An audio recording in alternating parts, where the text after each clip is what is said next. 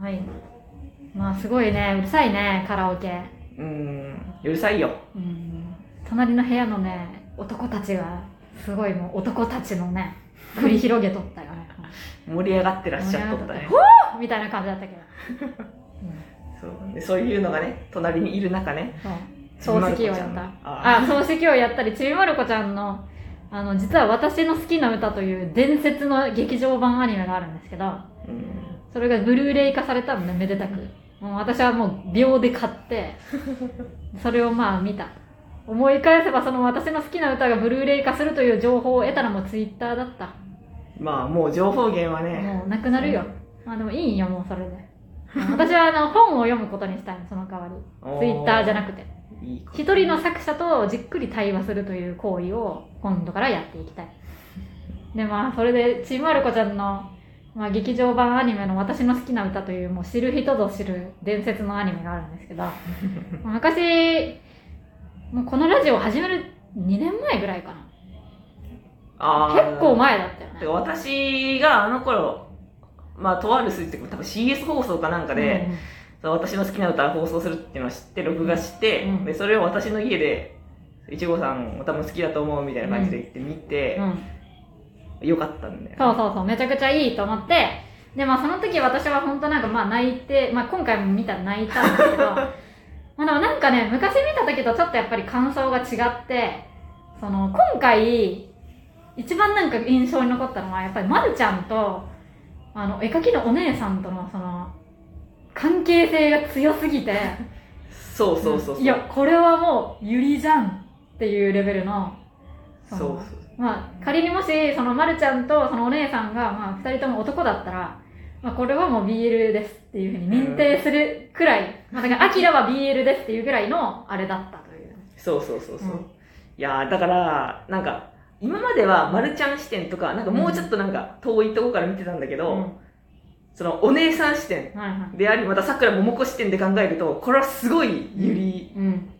てかもうお姉さんがさくらももこでありそのまるちゃんがさくらももこであるから、うん。その自分かける自分のカップリングうん。をさくらももこは書いてるんですよね、そうそうそう。まあ、あの時、こういう選択をした私と、また別の選択をした私っていう、その、さくらももこの、まあ、幼少期の、その絵、絵描きになりたいとか、絵の仕事をやりたいと思っている夢いっぱいの自分と、その夢を諦めて、大人の女としても結婚してしまうという、もう、家庭に入る女としての自分そうそうそうのカップリングなんだよ。すごいよねすごいことやったら。いや、だからそれをやっぱり、もうずっと長年温めてね、うんもう一週間もかからずに脚本も作るよ。そりゃ。それぐらいの、あ、なんか力が入ってるよ。うんまあ自覚だもん自分の話だからね。そう本当で、まあその私の好きな歌を語るにあたって、やっぱり欠かせない視点というのがあって、うんそれはやっぱり、1970年代当初の、そのなんだろう、結婚観うんそういうものがね、やっぱりないと、なんでこの人たちはこんなに必死なのと。なんでまるちゃんはお姉さんのことがそんなに好きなんか。なんでお姉さんはそんなにまるちゃんのことが好きなんか。はいはいまあ、お姉さんはなんでまるちゃんのことがそんなに好きな好きなんかという方が強いね。そうやだってねまあちっちゃいねまるちゃんがねなんか憧れのお姉さん的なうん。まあ、憧れますよね。好きだなっていう気持ちはまあ全然わかる、うん。でもお姉さんからまるちゃんへの矢印は、やっぱりその当時の結婚というものに対する認識を、よくこう嫉妬感と、なんでってなるっていう。まあ、掴みかねるうん。ところがあるね、でもそれで2号さんが見た後にいろいろ調べてくれて、さくらももこのエッセイがね、そうそうあるということで。なんかね桜桃子が昔書いたエッセイとかをいい感じに、まあ、取り上げてくれてたブログみたいなもんがあってだいぶやっぱもう昔はねうん。もうそういう時代だから、うんね結婚はするもので、うん。結婚したらもう別の家の人になるという。そうそうそう。もうそれまでの娘とは全く別の人間になるんだね。そうそう。結婚してしまったら。なんだったっけ？なんかでその桜桃子が結婚して東京かな？住んでるんかな？で家に帰るわみたいな。里帰りしたいよみたいなこと言ったらもうあんたは別の家の人間なんじゃけ帰らんでみたいなことを言われて。そんな一人でのこのこ帰ってくるな、みたいな。ね。で桜桃子は東京で一人泣いたと。うん。お姉ちゃんとかもね。いやなんか全然見合いの話が来てお姉ちゃんは結婚それが嫌すぎて泣いてたけどお母さんはまあ幸ませになれるからあそうそうそう。まあ最初は分からんもんじゃけ結婚ってのはもうそういうもんだから。後から幸せって分かるから。うんというようなことを言っており幼い桜桃子もそううんうんっていう肯定をねお姉さんにしてしまったと、うん。そういうもんだよっていう。であとあのおばさんの話も良かったよ。あよかったね、うん。育子おばちゃんやそうそう。なんか桜桃子はうん。小さい頃に育子育子おばちゃんっていう人とねなんか同居しとったらしくて、でも育子さんはね育子ちゃんは出てくんよ結婚して。うんうん。で出て行ってねなんか遊びに来るよとか言ったのにね育子ちゃんは来んのんよ、うん。でそのうちなんか子供が生まれてねその子供連れて育子ちゃんがね遊びに来るんよね。で育子ちゃんって言ったらねお母さんがお怒ってくるんよ、うん。もうね結婚したんじゃけ育子ちゃんって呼んじゃいけません。育子おばちゃんって呼びなさい、はいはいはい。もうねそれだけやっぱりもう個人じゃなくてもお母さんおばちゃんになってしまうといううん。すごいことよねこれは。だけどやっぱ昔の女の人ってそれがすごい強かったんだよね。いやーそれはももうすごいよね。だってもう個人としての私が育子育子娘の育子としてさいろいろやってたっていうのはもう全部それで終わりないの結婚したら。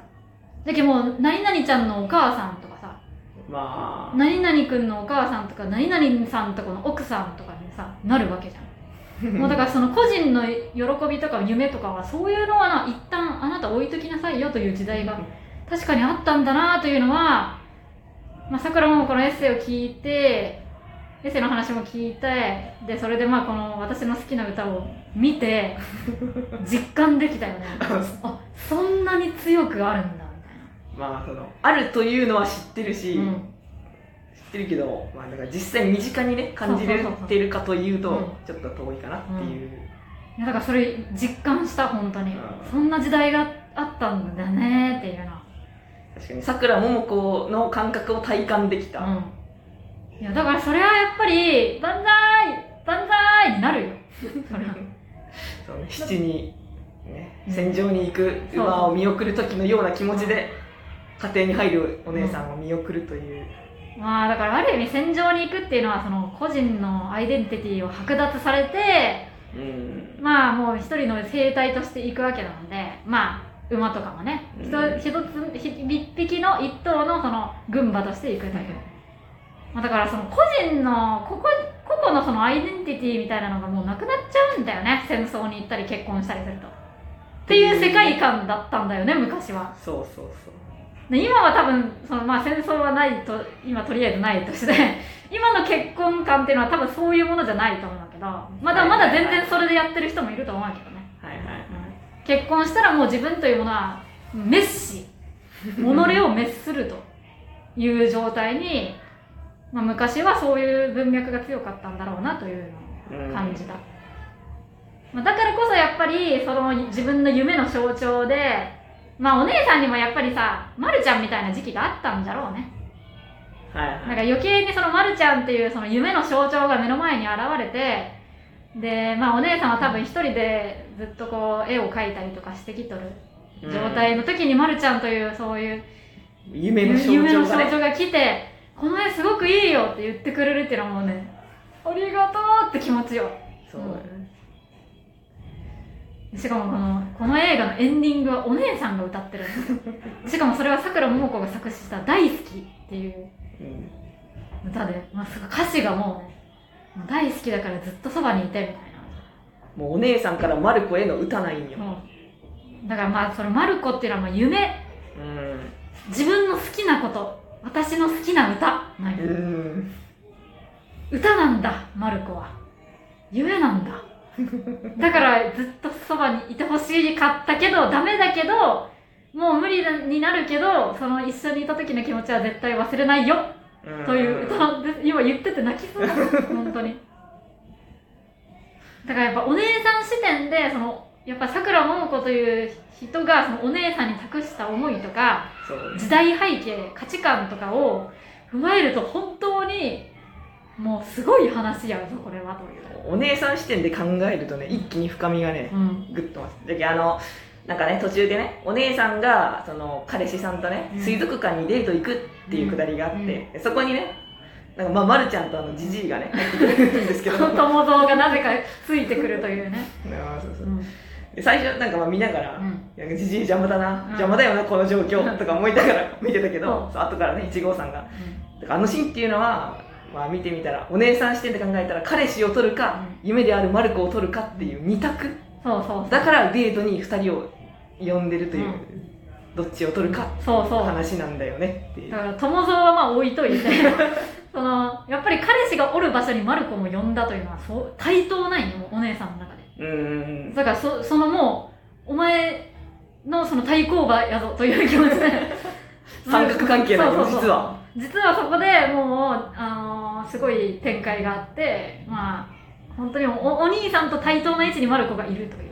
そうそうそうそう。でどちらを選び取るかという重要なシーン。でしかもそこで星を食べるが流れるんですよね。そうそうそう。ものすごいシーンですよこれは。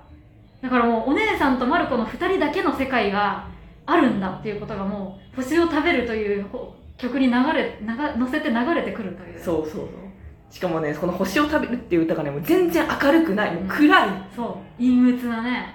そう。でも僕は君の首をそっと締めたくなるというね。そういう歌なんよ。なんだろう。やっぱここで終わらせてしまおうかみたいな感じなんかな。もういっそのことみたいな。だからなんかやっぱりもう終わるしかない関係というのはもうね重々分かっとるんだと思うよ。あお姉さん。もそう。だからこそ陰鬱なでももう切ない切実な歌なんよね。好きだという気持ちが。うあすごいすごいゆりのん、うん、映画すごいゆり映画だった本当に